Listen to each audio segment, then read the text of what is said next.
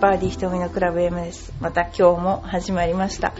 えーこのバーディー瞳のクラブ M の、えー写真をですね、この間テレビ東京の人に発見されまして、えーかなりおもちゃにされましたけれども、えーなんかいろんな活動をしてるんですね、菅野さんはって言われまして、えーなんかとても楽しい、えテレビ東京のお仕事をさせていただいたんですけれども、えーそれでは早速質問をに行きたいと思います、えー初めてゴルフジュニア選手権に鈴子を出場させます。父子ともとも初めての参加にてどのようにしたらいいか全然わかりません。ご存知の方おられましたらぜひご教示願いたい。これはねあのーわかります。でもこの方は初々しい。あのーうん。自分もちゃんとやろうとこうしてますよね。で私が絶対お願いしたいのは、えー小学校5年生だと多分お父さんがキャディーをするパターンになると思うんですよね。そういうパターンも多いんですけども。えっとねあのお父さんもルールをちゃんと勉強してってほしいと思うんですよ。やっぱり子供にちゃんとゴルフさせるんだったらゴルフのルールってすっごい難しいのでやっぱり子供が理解するんだったら親もちゃんと勉強していただいて、えー親御さんもちゃんとルールが分かるようにしていって試合に臨んでいただけると進行が非常にいいので、えーいいかなと思います。で例えばですねこの方はえー私がゴルフ好きで3年前から小5の子供もゴルフするようになりました。楽しいみたいで昨年ぐらいからゴルフスクールに通い時々一緒にラウンドしたりしております。スコアはレディースから打たせて120前後でしょうか。そろそろ大会なども経験させてみたく今回11歳以下の部の選手権に参加登録をしました。ただ初めての経験にてどのようにしたらいいのかさっぱりわからない状況です。私もサラリーマンゴルフにてコンペぐらいしか経験がなくとても不安です。大会スタッフの方がサポートすると思いますがうーんこれから事前に確認しておくこと事前に確認しておくこととか大会でも会場でも本人が確認しておくこととか1日の大会だったらね例えばあのスタートとか時間とか場所とかあればいいかなと思いあの分かればいいかなともちろん思いますよね。あとはその練習場があるのかなとかあの朝ごはんはそこで食べられるのかなとかそれとも近くにコンビニがあって買ってったりかお弁当を持っていくのかなとかそういうのをあの大事ですよね。で私の両親は全くゴルフをしてなかったのであのーこれは本当に今まで考えてみても恐ろしいと思うけど練習を試合の前にしたことがないんですよ。練習場に行ったことがないんですよ。知らないから親が。であのーぶっつけでぶっつけで打ってましたね。ジュニア選手権も。でな親もゴルフをしてましたがそんなに上手でもないしあのなでしょうね。ただ回ることができた感じ。で そういう状況でまあこういうわからない人でもやってた。ただルールは知ってたと思いますけどもまあ小さい時でもあの両親がキャディーするとかそういうことは昔はなかったのでほとんどルールというものは厳しく教えられたのではないかと思います。であとはあの楽しんでやることだと思うんですね子供が前にいると親御さんの方が真剣になっちゃうパターンが多いのであの、まあ、楽しんでやるっていうことが子供にゴルフが楽しいんだよっていう経験をさせることが大事かなって思いますよね。まあ、確認することはそのぐらいですね。はい。次ですね。えー忘年会の2次会3次会で朝3時まで飲んでいてふらふら。睡眠時間2時間でゴルフに行ってきました。途中リタイアかと思っていましたがとりあえずラウンドできてよかったです。当日1番ホールでのこと後ろの組から「早ういかんか」ってすごい怒鳴り声がしたんです。後ろを見ると親父が叫んでいるようです。私らはプレーの速度はむむしろ速い方なので1ホール目から一体どうしたことだって思ったわけですがとりあえずペースを上げて後ろの組とは1組以上間隔が空きました。しかしいきなり怒鳴られたら気分いいはずもなくフロントナインは気になってプレーに集中できなかったんですね。私らのメンバーの1人が腹の虫が収まらないので昼に上がってくる際文句を言い返しにその親父たちのパーティーに乗り込んでいったんですよ。こちらは何ら遅くなっているわけではないと逆に自分たちは自分たちは私らについてこられずで1ホール以上も間が空いたわけでそこらがスロープレーじゃないかって。あすると最終的にその親父は謝罪したらしいのですがその親父私とラウンドがしたことのある知人だったんですよ。その人すごく温厚で温和で優しいのですが70歳以上の初老の紳士どう考えてもそんな粗相な口の利き方をする人じゃなかったんですよそこで考えたんですがおじいちゃんになると頭が硬化してしまい些細なことに我慢ができなくいわゆる一つの老化現象なんだと思うんですよね。これを早い化粧候群と名付けましたいやこれは70歳70歳なんか全然おじいちゃんだと思わないんですけど私は。あのー、うちの私の主人の父がこれがまたせっかちを絵に描いて参拝したような人で前の組に打ち込んじゃうんですよね。あのそれこそ早い系症候群じゃなくて行かなかったら打ち込んじゃう症候群みたいな人でもう私本当に怖くてですね。あのだからプレーは早いですよね。昔の人は2時間で必ず歩いて回ってきたぐらいやっぱ早いですもんプレーは。だけど今はなんだろうなあのテレビの試合が遅いからものすごい遅いですよね。だからあのこのこの人が早く行けって言ったのは別にこの頭が硬化したわけではなくただ庭で優しいかもしれないけど人と何て言うのこうあえてこうワンクッション置いて喋るとき優しいかもしれないけどその本性はめちゃくちゃせっかちな人なんじゃないかな。うん。でもあのそういうのあります。本当に早い化粧候群じゃないけどあのでも昔はみんなこうだったからしょうがないんですよね。70歳ぐらいだったら多分もうすっごく走れ走れってあの言われて育った人たちだからしょうがないかなと思いますよね。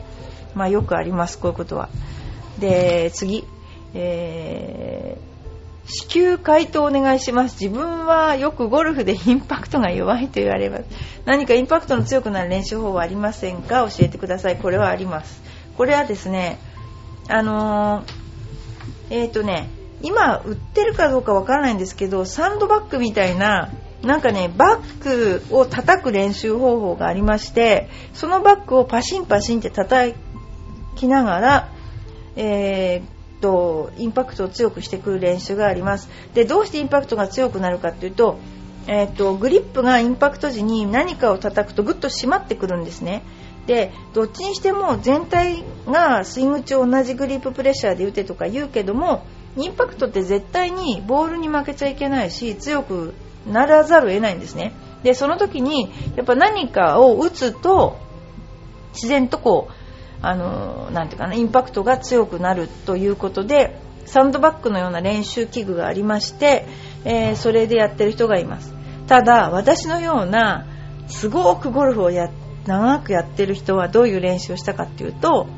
えー、木の切り株を打たされました。木の切り株に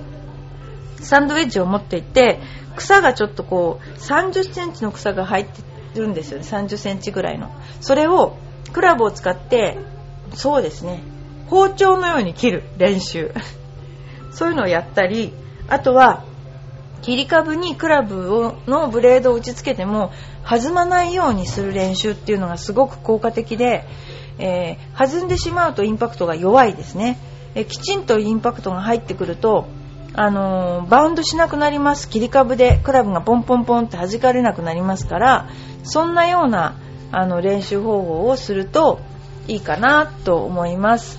えー、まあ、インパクトが弱いっていうのは男性の場合強くすると曲がるからとか言いますけどもあの日本プロを見ててもやっぱり年取ったあのプロの人っていうかな勝ってるプロの人っていうのは絶対インパクトが緩まないですよね。見事に。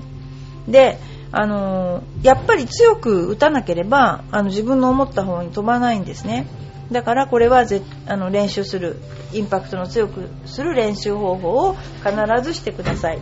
で切り株を打ったりとかそういうこともいいかなと思いますのでやってみてください。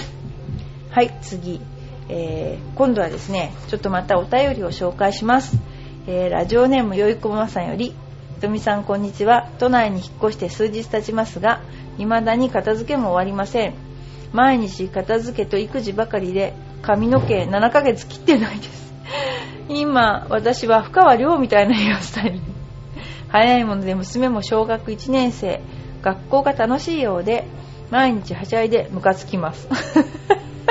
しかも学校は午前中に終わってしまい午後1時には家に帰ってきます。早すぎます。確かに。今朝は1歳の息子が娘のメガネのつるを120度曲げ旦那と娘は笑ってたけど私は笑いませんでした。今日娘は学校の視力検査なのにメガネなしで登校しました。明日小岩で幼児教室なんで引っ越しの前の町市川に修理に行きます。今の私の生きがいはゴールデンウィークに旦那と阪急ホテルの鉄板焼きを食べることですいいですね。仲いいですね。毎日こんな感じで片付いたらやりたいことがたくさんありますがいつになることやらひとみさんも家事仕事と家庭を両立されてお忙しいと両立してません。もし自分ができたら何をしたいですか？えー、っとですね子供がちっちゃい時は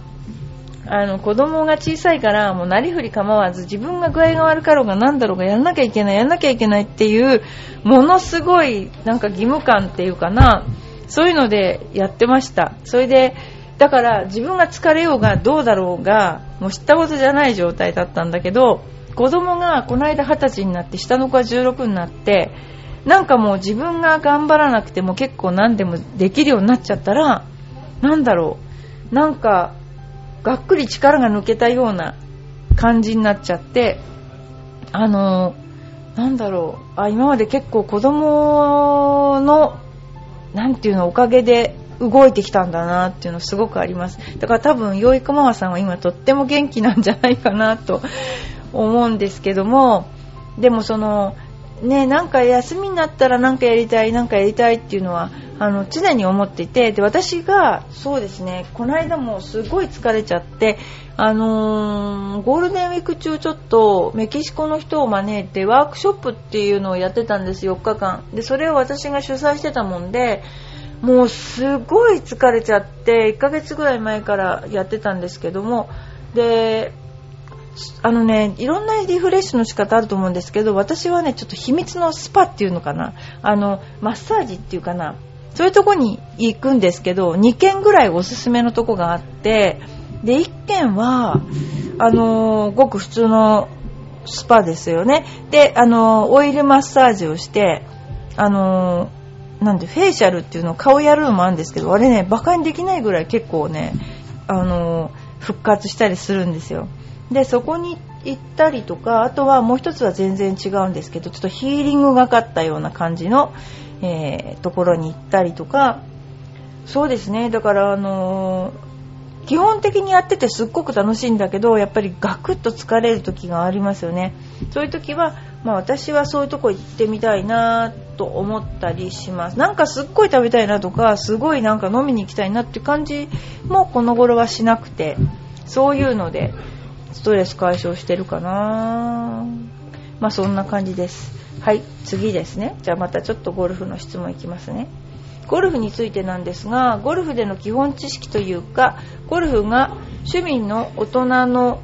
えー、方と少しでも会話ができるような少しでも盛り上がるような相手にとって気持ちのいい会話をするための知識を教えてほしいです。全くわからないもので。これは、えー、やっぱりゴルフが趣味の大人の方と会話ができるようにするには盛り上がるにはやっぱ自分がゴルフをやらないとこれはすっごい難しいこと要するに話がピンとこないっていうかここでなんか笑うところとかここが面白いところっていうのがやっぱゴルフをしてないとわからないかなと思いますので、えー、相手にとって気持ちいい会話をするためには自分もゴルフをちょっとしてもらうちょっとでもいいんですよだから別に全部がすごくあの全部大切なことではないんですねあのプレーができる程度コースがちょっと回れるぐらいでもすごく面白いと思いますので、えー、やってみたらどうかなと思いますよね。でそうですね。でねどうしてこう人の話って盛り上がるかっていうとやっぱりそうそうっていうこうなんかあるあるネタで盛り上がるわけですよね。あんな人いるいるみたいな。だからあのそうですね、まあ、ちょっとゴルフは絶対あのこれから皆さんのためにもなるのでやった方がいいと思います。はい次。ゴルフに関して何か面白い話ありません？例えば女優萬田久子プロゴルファー青木功に青木さんってハンデいくつなんですか？ドヒャずっこけ者爆笑苦笑。えー、故花はじめ氏がプレーを終えた後浴室その浴室でその日絶好調のスコアで上がった知人が椅子に座り体を洗ってたらこのこのこのと後ろから手を伸ばし彼の股間にある何をギュッと握ったなんとそれは人違い。これ聞いたことありますね。あのゴルフで面白い話っていうのはいろいろ載ってますよねいろんなとこに。だけどやっぱりそうですね。一緒に回ってゴルフってその日一日過ごして過ごしたら必ずおかしいネタっていうのはまあ10個ぐらいはある。例えばティーショットを白マークから打ったら青マ赤マークに当たって真後ろに跳ね返った。割とあるんですよ。だからそれがやっぱりゴルフってね半分プレーで半分なんていうのかなネタ？ネタで盛り上がるスポーツじゃないかなと思っていてだからあの1日あのみんなでプレーをしてご飯を食べると。これが最高の盛り上がり方じゃないかと思います。あとレッスンもあのなんていうかなコースでレッスンしてもあんまり身にならないですよこれが。結構なるようで。それだったら、えー、落ち着いてクラブを置いてから、えー、ここはねこういう風にやった方がいいですよっていうところで勉強になるっていうのはすごい聞いたことがあります。私はあのうちの師匠からえゴルフはご飯食べて上手くなるっていう話を あの昔聞いたことがあります。で確かにそうだなと思いますよ。あのクラブを持ってると冷静じゃないんですよね。冷静になってからあの話を聞くということで、えー、そういう風にちょっとやってみたら皆さんでお話してみたらどうでしょう。ただ今もうなんかゴルフが違う盛り上がり方をしていてあのーなんかそれはそれでまたとっても面白いんだけどすごく有名なママさんゴルファーとかのサークルとかあのなんだろうギャル系ゴルファーの集まりとかなんかそういう面白いなんかあのサークルがあってそれはそれでとってもなんかあのいろんなとこに凝っちゃってあの面白いですよね。例えば、まあ、全然話は違うけどギャル系ママが自分の子供のお弁当を作ってミサイっこするとか そのノリ。なんかそういう感じで、あの、すごくね、面白いサークルがありますね。で、その中に、あの、ブログを書いてて、カリスマ的な、なんかそういう人がいるっていうね、そういうのもありますから、まあ、なんかあの皆さんいろんなゴルフの盛り上がり方があるんだなと思って、えー、私もこの頃楽しんでるんですけど、まあ、あのうちの練習場エパックとしてはこれからもあのいろんな企画を立ち上げていこうと思っていますですからぜひあの、えー、ブログ皆さんあのうちのエパックはあのスタッフがブログをやってますのでスタッフのブログを見ていただいたりあのしながらですね、えー、なんてのんべなインストラクターなんだ なんて遊びに行ってるばっかりのインストラクターなんだろうなとあの思いながらですね親しみを感じていただければと思います。はいということで、えー、バーディー瞳のクラブ M ですけれども、今日もあのお送りしてあの参りましたが、えー、本当にこれからあのゴルフシーズンとなってきます。で、コンペとか、えー、あ、そうですね、コンペとかそういうあの競技会が多くなりますね。その場合に、今あのプライベートレッスンも受け付けておりますので、えー、まあ、皆さんちょっとプライベートレッスンを受けてみてはいかがかなと思います。ということで今日もバーディーひとめのクラブエミでした。ありがとうございました。